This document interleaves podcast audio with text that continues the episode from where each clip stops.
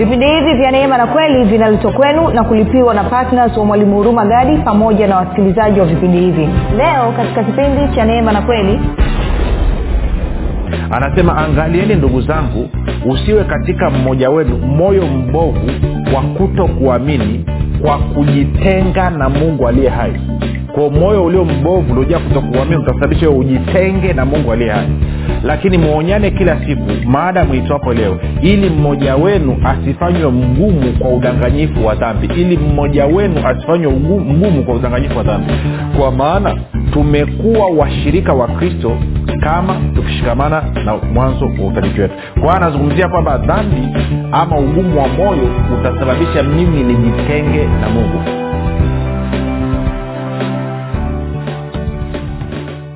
pote pale ulipo rafiki ninakukaribisha katika mafundisho ya kristo uh, kupitia vipindi vya neema na kweli. Jina langu naitwa huruma gadi. Ninafuraha kwamba umeweza kuungana nami kwa mara nyingine tena ili kuweza kusikiliza kile ambacho bwana wetu yesu kristo ametuandalia. Kumbuka tu mafundisho ya kristo yanakuja kwako kila siku muda na wakati kama huu yakiwa na lengo la kujenga na kuimarisha imani yako wewe unayonisikiliza ili uweze kukua na kufika katika cheo cha kimo cha utimilifu wa kristo. Kwa lugha nyingine ufike mahali uweze kufikiri kama kristo uweze kuzungumza kama kristo na uweze kutenda kama kristo kristo. Kufikiri kwako rafiki kuna mchango wa moja kwa moja katika kuamini kwako. Ukifikiri vibaya utaamini vibaya lakini kama utafikiri vizuri utaamini vizuri. Hivyo basi fanya maamuzi ya kufikiri vizuri na kufikiri vizuri ni kufikiri kama kristo na ili uweze kufikiri kama kristo huna budi kuwa mwanafunzi wa kristo na mwanafunzi wa kristo anasikiliza na mafundisho ya kristo kupitia vipindi vya neema na kweli. Um, tunaendelea na somo letu linalosema huduma ya upatanisho huduma ya upatanisho na leo tutaanza kujikita zaidi kwenye kuangalia meseji yenyewe. Huduma ya upatanisho ni kitu gani na kabla sijaendelea nikukumbushe tu kwamba tunapatikana katika youtube tunapatikana katika google podcast apple podcast na spotify. Kote tunapatikana kwa jina la mwalimu huruma gadi.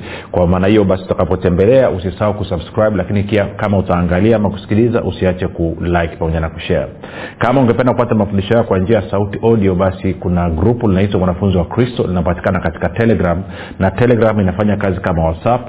Unaweza ukatuma ujumbe mfupi tu ukasema niunge katika namba 7895242 7895242 na uhakikishe kwamba umeshapakua telegram kutoka kwenye app store baada ya kusema hayo basi nitoe shukurani za dhati kwa mungu kwa ajili ya kwako wewe ambao umekuwa ukisikiliza na kufuatilia mafundisho ya kristo kila itwapo leo. Lakini zaidi ya yote ukiwahamasisha wengine na kuwafundisha na kuwashirikisha wengine kile ambacho mwenyewe umejifunza. Pia ni mshukuru mungu kwa ajili yako wewe ambaye umekuwa ukifanya maombi kwa ajili ya wasikilizaji wa vipindi vya neema na kweli kwa ajili ya kwangu pamoja na timu yangu. Nasema asante sana kwa uaminifu wako zaidi ya yote uh, ni, ni mshukuru mungu kwa ajili ya kwako wewe ambao umefanya maamuzi ya kuwa patna wa vipindi vya neema na kweli eh, na kuhakikisha kwamba injili hii inasonga mbele. Injili inasonga mbele na watu wengi zaidi wanafikiwa kama unanisikiliza kwa mara ya kwanza nakukaribisha katika mafundisho ya kristo mafundisho ambayo yanakufundisha kufikiri kama kristo badala ya kufikiri kama adamu. Hivyo kukutana na kitu kimezungumzwa kikakupa shida kidogo kikaa tofauti na kufikiri kwako ama kuamini kwako huo ni uthibitisho tosha kuwa bado unafikiri kama adamu. Na kwa maneno naomba nipe siku tatu mfululizo. Roho mtakatifu ataweza kushughulika na wewe ili uweze kuelewa mafundisho ya kristo na uanze kuyafurahia. Baada ya kusema hayo basi twende moja kwa moja katika e, waefeso mlango wa nne mstari ule wa kumi na moja tutasoma mpaka mstari ule wa kumi na nne. Waefeso mlango wa nne mstari wa kumi na moja hadi ule wa kumi na nne. Anasema naye yaani bwana yesu alitoa wengine kuwa mitume na wengine kuwa manabii na wengine kuwa wainjilisi na wengine kuwa wachungaji na walimu kwa kusudi la kuwakamilisha watakatifu hata kazi ya huduma itendeke. Huduma gani hiyo? Tunamfahamu sasa ni huduma ya upatanisho. Hata mwili wa kristo ujengwe hata na sisi sote tutakapoufikia umoja wa imani na kuwa na maarifa kama ya mwana wa mungu hata kuwa mtu mkamilifu hata kufika kwenye cheo cha kimo cha utimilifu wa kristo ili tusiwe tena watoto wachanga tukitupwa huku na huku na kuchukuliwa na kila upepo wa elimu kwa hila ya watu kwa ujanja tukizifuata njia za udanganyifu. Anasema kumi na tano lakini tuishike kweli katika upendo na kukua na hata tumfikirie yeye katika yote yeye aliye kichwa yani kristo sasa nataka tuzungumze kidogo kuhusu habari ya huduma ya upatanisho na kama nimekuwa nimeelezea kwamba kazi ya, ya, ya, ya mtume ya nabii ya mwinjilisti mchungaji na mwalimu ni kumjengea uwezo capacity building kumjengea uwezo huyu mtakatifu huyu mtu aliyezaliwa mara ya pili ili ili nini? Ili aweze kufanya kazi ya huduma. Na anamjengeaje uwezo? Anamjengea uwezo kwa kumfundisha huyu mtu afikiri kama kristo aweze kuzungumza kama kristo na aweze kutenda kama kristo. Kwa lugha nyingine anamjengea uwezo wa kuja na habari njema ambayo mungu ameleta kwetu kupitia yesu kristo na ufalme wake. Sasa baada ya kusema hayo nataka tuende kwenye kule kwenye wakorinto wa, wa, wa, wa, wa pili mlango wa tano. Wakorinto wa pili mlango wa tano. Alafu tutaanza kuangalia vitu vichache vichache. Wakorinto wa pili mlango wa tano tutaanza mstari ule wa kumi na nne. Tutasoma mpaka mstari wa kumi na tisa. Wakorinto wa pili tano kumi na nne mpaka kumi na tisa paulo anasema maana upendo wa kristo watubidisha maana tumehukumu hivi ya kwamba mmoja alikufa kwa ajili ya wote basi walikufa wote. Mmoja alikufa nani? Kristo alikufa kwa ajili ya wote na kwa sababu hiyo basi inahesabika kwamba watu wote walikufa. Tena alikufa kwa ajili ya wote ili walio hai wasiwe hai tena kwa ajili ya nafsi zao wenyewe bali kwa ajili yake yeye aliyekufa akafufuka kwa ajili yao sasa sitaki kuelezea sana hapa nitaelezea huko mbeleni. Anasema hata imekuwa sisi tangu sasa hatumjui mtu awaye yote kwa jinsi ya mwili ingawa sisi tumemtambua kristo kwa jinsi ya mwili lakini sasa hatumtambui hivi tena.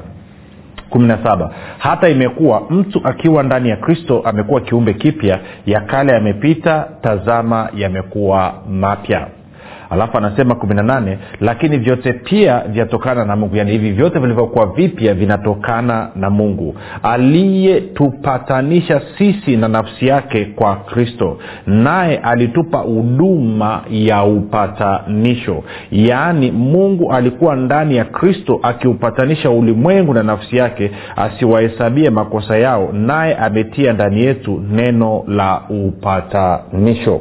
Sasa angalia ule mstari wa kumi na nane tena anasema lakini vyote pia vyatokana na mungu aliye tupatanisha wakati uliopita aliyetupatanisha sisi na nafsi yake kwa kristo naye alitupa huduma ya upatanisho. Sasa kuna vitu nataka nivizungumze hapa mambo mawili matatu makubwa.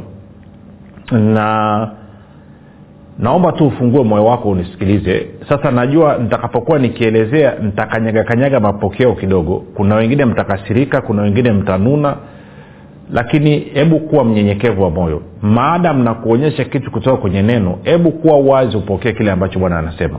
Kwa hiyo uh, huu mstari wa kumi na nane anasema lakini vyote pia vyatokana na mungu aliyetupatanisha sisi na nafsi yake kwa, eh, kwa kristo naye alitupa huduma ya upatanisho. Sasa kuna kuna kitu nataka tukielezea hapa kwamba dhana iliyoko kwenye kanisa na hata nje ya kanisa ni kwamba kuna kumekuwa kuna uadui kati ya mungu na mwanadamu na dhana nzima iliyoko ni kwamba mungu ndo amekuwa natafuta maneno mazuri ya kuelezea kwamba tatizo liko upande wa mungu na tatizo alikuwa upande wa mwanadamu. Kwamba mwanadamu alikosea sawa lakini baada ya hapo baada ya mwanadamu kukosea mungu amekuwa ana hasira na huyu mwanadamu. Mungu amekuwa kinyume na huyu mwanadamu. Mungu amekuwa actually hafurahishwi na huyu mwanadamu mpaka alipokuja yesu kristo kuja kuleta upatanisho kwa lugha nyingine kuja kumtuliza na kumpooza huyu mungu ili sisi tuweze kurudi katika uhusiano naye. Hiyo ndio dhana ambayo iko katika kanisa. Sasa nataka niizungumzie kidogo. Tuiangalie je ina ukweli? Kwa sababu na hiyo inatokana na mistari kama hii. Kwa mfano ukienda kwenye mstari kama sikosei isaya hamsini na tisa. Tupigepige stori kidogo. Kwani tuna muda bwana. Isaya hamsini na tisa E, unajua haya mambo hataki msuli sana hataki unakomaa. Ndo maana hata wengine kuelewa biblia inakuwa ngumu. Umetia visuli ah, ah, relax mambo yanaenda. Taratibu sikia tisa mstari wa kwanza anasema hivi tazama mkono wa bwana haukupunguka hata usiweze kuokoa wala sikio lake si zito hata lisiweze kusikia. Lakini maovu yenu yamewafarikisha ninyi na mungu wenu na dhambi zenu zimeuficha uso wake msiuone hata hataki kusikia. Hasa mistari kama hii ambayo inatumika sana kwenye maombi. Kwa hiyo watu wanakuja mbele za mungu wakiwa wanadhana kwamba mungu kwa sababu ya dhambi tulizozifanya sisi mungu amekuwa hataki kutusikiliza moja tusoma mstari kidogo kwenye huo mstari wa pili kwenye new king james anasema moja tuangalia anasemaje kwa kiingereza. Anasema but your uh, iniquities have uh, separated you from your god and your sins have hidden his face from you so that he will not hear. Sasa ukisikiliza tafsiri ya kiswahili na tafsiri ya kiingereza kuna tofauti kubwa sana. Hasa moja nikaangalia kwenye bibilia ya tafsiri ya neno na bibilia ya habari njema tuone kama wameweza kutafsiri kama ilivyozungumza kwenye lugha ya kiingereza. Uh, neno anasema hivi lakini maovu yenu yamewatenga ninyi na mungu wenu. Dhambi zenu zimewaficha ninyi uso wake ili asisikie. Bibilia habari njema anasema hivi dhambi zenu ndizo zinazowatenga na mungu wenu. Dhambi zenu zimemfanya ajifiche mbali nanyi hata msiweze ku, asiweze kuwasikieni. No. Tafsiri ya biblia habari njema imekosewa na tafsiri ya sauti suv swahili union version imekosewa. Tafsiri ambayo inapatia ni hii hapa ya neno. Na nitakueleza kwa nini kabla ya kununa na kuuzima redio yako. Najua umetengeneza huduma nzima kuzunguka kuwaambia watu hivyo kwamba mungu ameficha uso na ndo nawasaidia sasa kuwaleta katika uso wa mungu. Sindio mtumishi wa bwana? Kwa hiyo tu itakusaidia. Kwa hiyo anasema lakini maovu yenu yamewatenga ya ninyi na mungu wenu. Kitu cha kwanza nataka uzingatie hicho. Maovu ndiyo yaliyokutenga wewe na mungu sio mungu ndiye aliyekutenga. Maovu yako ndio aliyekutenga wewe na mungu. Alafu anasema dhambi zenu zimewaficha ninyi uso wake ili asisikie. Kwa lugha nyingine dhambi zako hiyo dhambi imekusababisha wewe ama imefunika uso wa mungu. Imekuzuia wewe ama inakuzuia wewe usiuone uso wa mungu sasa watu wengi wakisoma mstari kama huu wanaona kwamba mungu ndo ameficha uso. Ndio maana hata tafsiri nyingine za kiswahili zimetafsiriwa vibaya. Nitarudia kusoma tena kwenye tafsiri ya kiingereza. Anasema hivi but your iniquities have separated you from your god kwamba maovu yenu yamewatenga separated yamewatenga ninyi na mungu. And your sins have hidden his face from you na dhambi zenu zimeuficha uso wake kutoka kwenu so that he will not hear na kwa sababu hiyo kwa kuwa uso wake umefichwa na dhambi zenu ndio maana hamwezi ku, hawezi kuwasikia. Kwa lugha nyingine ni kama unavyofanya dhambi inakutenga na mungu na inatengeneza ukuta in, inatengeneza uzio in, inatengeneza kitu ambacho kinaziba na kuzuia wewe uone uso wa mungu. Lakini pia na kuzuia unapozungumza maneno yako yasifike kwa mungu. Kwa sio mungu ndiye aliyejitenga na wewe. Ni dhambi zako zimekusababisha wewe ukatengwa na mungu kwa lugha nyingine sio kwamba mungu iko kinyume na wewe. Okay. Najua lugha hatuelewani. Okay okay tena taratibu tena taratibu tena taratibu. Tena tukasome ntaenda kusoma kwenye waibrania alafu nitarudi taenda kusoma kwenye historia ya mwana mpotevu utanyelewa tuende waibrania mlango wa tatu. Waibrania mlango wa tatu alafu nitaanza mstari ule wa kumi na mbili. Anasema angalieni ndugu zangu usiwe katika mmoja wenu moyo mbovu wa kuto kuamini kwa kujitenga na mungu aliye hai. Kwa moyo ulio mbovu uliojaa kutokuamini utasababisha wewe ujitenge na mungu aliye hai. Lakini mwonyane kila siku maada mwitwapo leo ili mmoja wenu asifanywe mgumu kwa udanganyifu wa dhambi. Ili mmoja wenu asifanywe mgumu kwa udanganyifu wa dhambi. Kwa maana tumekuwa washirika wa kristo kama tukishikamana na mwanzo wa uthabiti wetu. Kwa anazungumzia kwamba dhambi ama ugumu wa moyo utasababisha mimi nijitenge na mungu. Koja nikwambie wala tusiende mbali sana. Wewe unanisikiliza tuende kwenye practical kwanza. Wewe unanisikiliza hapa. Unafahamu mara nyingi ukifanya kosa ambalo ukahisi kwamba hili ni kosa mbele za mungu shauku na kiu ya kwenda kwenye maombi inakata shauku na kiu ya kwenda kanisani kwenye mkusanyiko wa watakatifu inakata. Sio mungu amekukataa ni ile hali ya dhambi ulioifanya ile hali ya makosa ulioyafanya ndani mwako ndio anasababisha moyo wako ujitenge na mungu. Kwa sio mungu amejitenga na wewe. Okay moja nikupe nikuulize swali moja. Tukienda bustani ya eden kwenye bustani ya eden bibilia inatueleza wazi kabisa. Mungu alikuwa na utaratibu wa kukutana na adamu pamoja na eva pale bustani ya edeni muda wa jioni. Anasema wakati wa jioni kupunga. Kwa hiyo inamaana kila jioni mungu alikuwa anakuja anapiga stori na adamu pamoja na mke wake. Siku walipoasi maagizo ya mungu walipoamua kula matunda ya mti wa ujuzi wa mema na mabaya matunda ambayo waliambiwa wasile waliposikia sauti ya bwana mungu inakuja akitembea bustanini badala ya kwenda kwenye eneo la appointment eneo la miadi wakaamua kukimbia na kujificha. Na tunaona aliyekuwa akiwatafuta ni mungu. Sio mungu aliyejificha akawakimbia. Ni mwanadamu ndiye aliyemkimbia mungu na kujificha baada ya kufanya dhambi. Na tunaona mungu akiita adamu adamu huko wapi adamu anasema niko huku nimejificha. Nilisikia sauti yako nikajificha kwa sababu niko uchi. Mungu anamwambia nani amekwambia na tunaona kwenye stori hiyo ni mwanzo mlango wa tatu. Tunaona kwenye stori ile kwamba adamu na eva walikuwa wamechuma majani ya mtini wamejishonea kama nguo. Bado tunamwona mungu anachukua mnyama ngozi ya mnyama anawavesha. Mungu akuwakimbia wao ndo walikuwa wanamkimbia mungu. Ukienda kwenye mwanzo mlango wa nne baada ya kaini actually kabla kaini ajamua ndugu yake ambaye ni abeli mungu anampa onyo. Anawambia dhambi iko mlangoni na kuotea. Je ukifanya vyema hautakubaliwa? Tazama dhambi iko mlangoni na kuotea. Ukiishinda utakuwa umefanya vyema. Bado kaini anamuua ndugu yake. Baada ya kaini kumua ndugu yake labda tukasome kidogo hapo. Maake najua hivi tusipoviweka sawa hivi.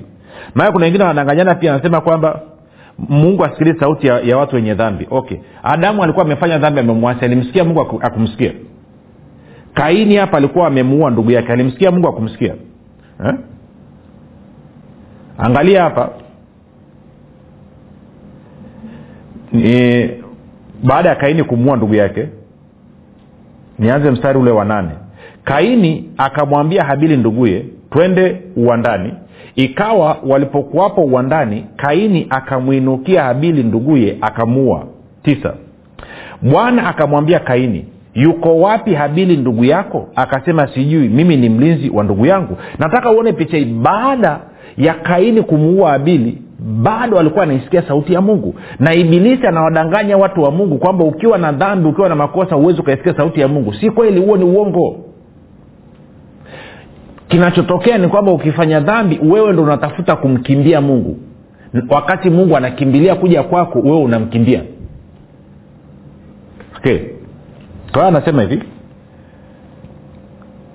Mstari wa tisa. Bwana akamwambia kaini yuko wapi habili ndugu yako? Akasema sijui mimi, mimi ni mlinzi wa ndugu yangu. Akasema umefanya nini sauti ya damu ya ndugu yako inanililia kutoka katika ardhi basi sasa umelaaniwa wewe katika ardhi iliyofumbua kinywa chake ipokee damu ya ndugu yako kwa mkono wako.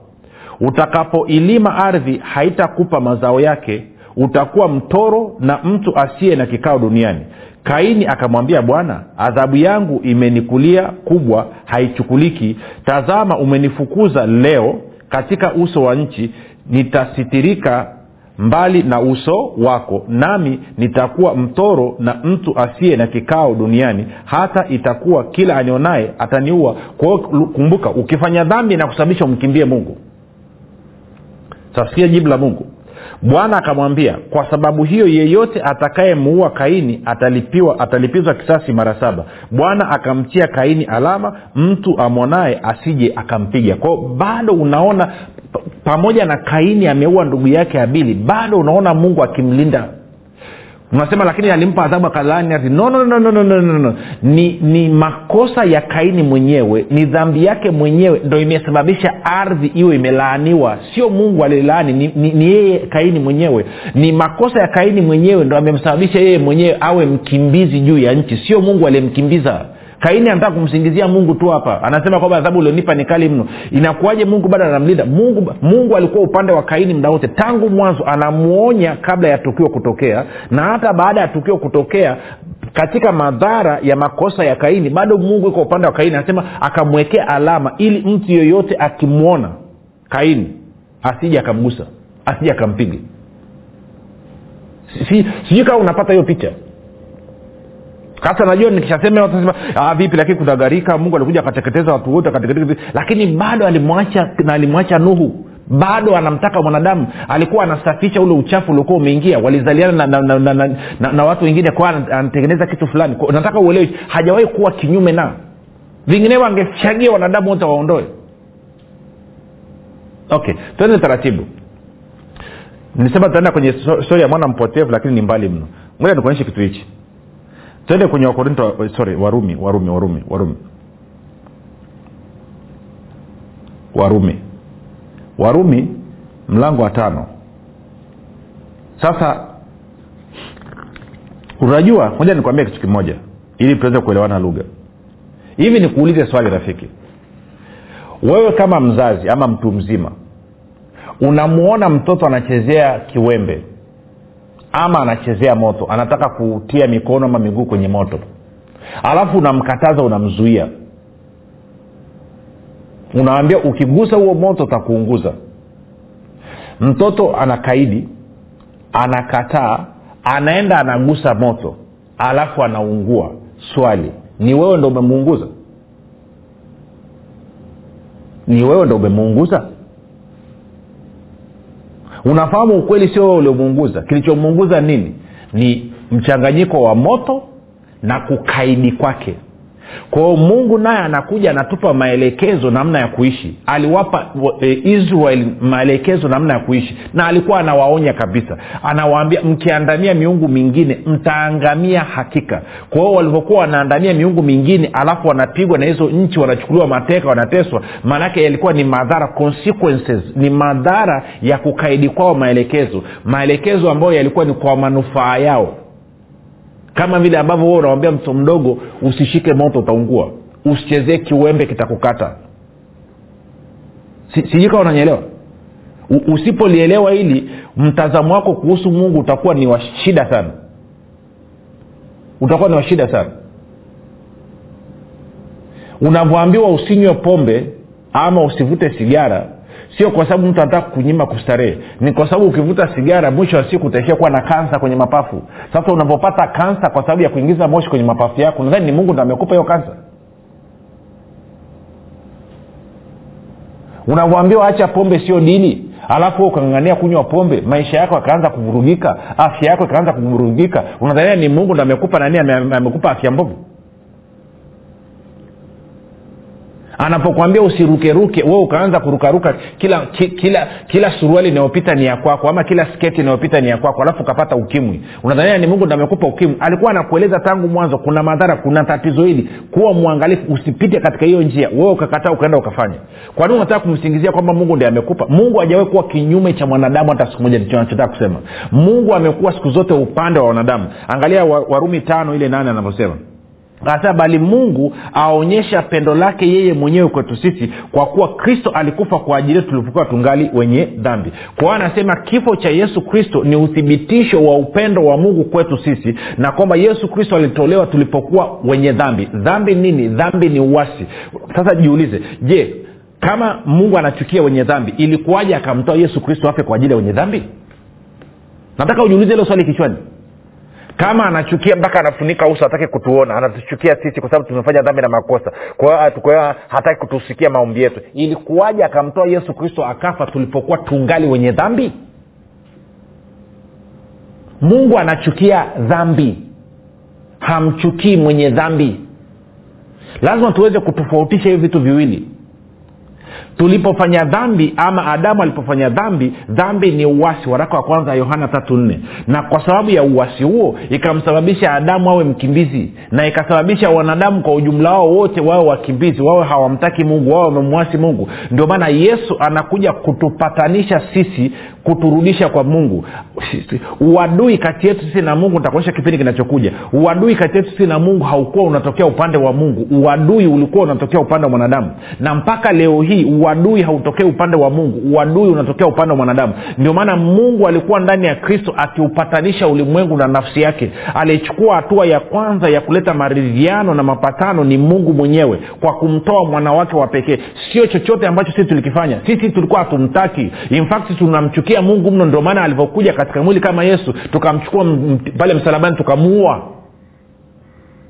Waliomuua yesu ni wanadamu sio mungu kwa sababu ya chuki yetu dhidi ya mungu. Tulikuwa tunamchukia mungu hatumtaki. Lakini bado yeye alitupenda hakuwahi kubadilisha mawazo hata siku moja.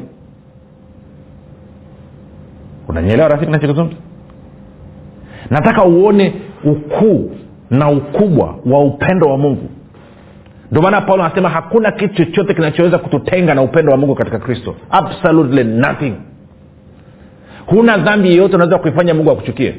Mungu anakupenda tu ndio maana akamtoa yesu kristo afe ili aondoe hiyo dhambi yako. Swali ni moja tu. Je unajua? Je unatambua? Je unakubali kwamba mungu anakupenda?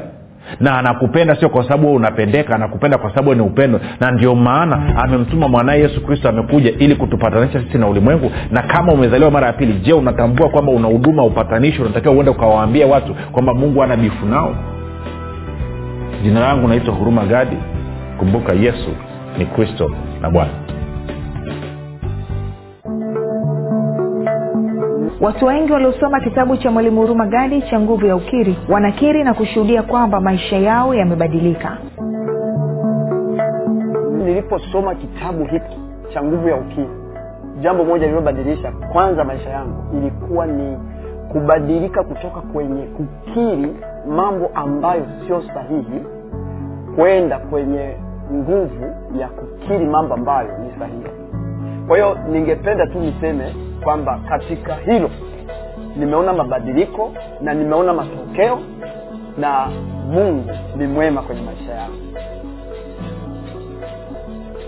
kitabu cha nguvu ya ukiri kinatuelewesha kwamba tuanze kuishi yale maisha halisi ambayo mungu ameyakusudia katika maisha yetu. Hata nyumbani kwangu mtoto wangu alikuwa anaamka na kutapika anaumwa kila leo. Lakini baada ya kuanza kuwakirisha watoto kwamba mnakitakiwa kukiri positive kukiri kile ambacho mungu amekisema kwamba wewe ni mzima huumu mpaka leo magonjwa ndani ya nyumba yangu hakuna tena kwa sababu ya kile ambacho mungu amekisema sasa umesikia matunda ya kumiliki kitabu cha nguvu ya ukiri.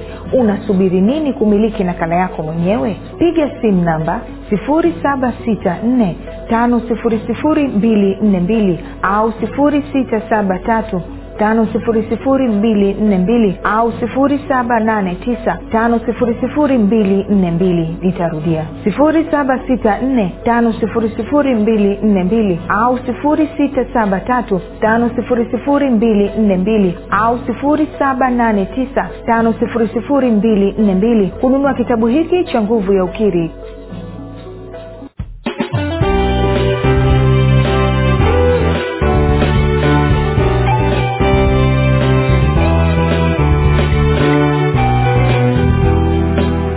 umekuwa ukisikiliza kipindi cha neema na kweli kutoka kwa mwalimu hurumagadi kwa mafundisho zaidi kwa njia ya video usiache kusubscribe katika youtube chanel ya mwalimu hurumagadi na pia kumfuatilia katika apple podcast pamoja na google podcast kwa maswali maombezi ama kufunguliwa kutoka katika vifungo mbalimbali vya ibilisi tupigie simu namba 7645242 au 789 5242 au 673 5242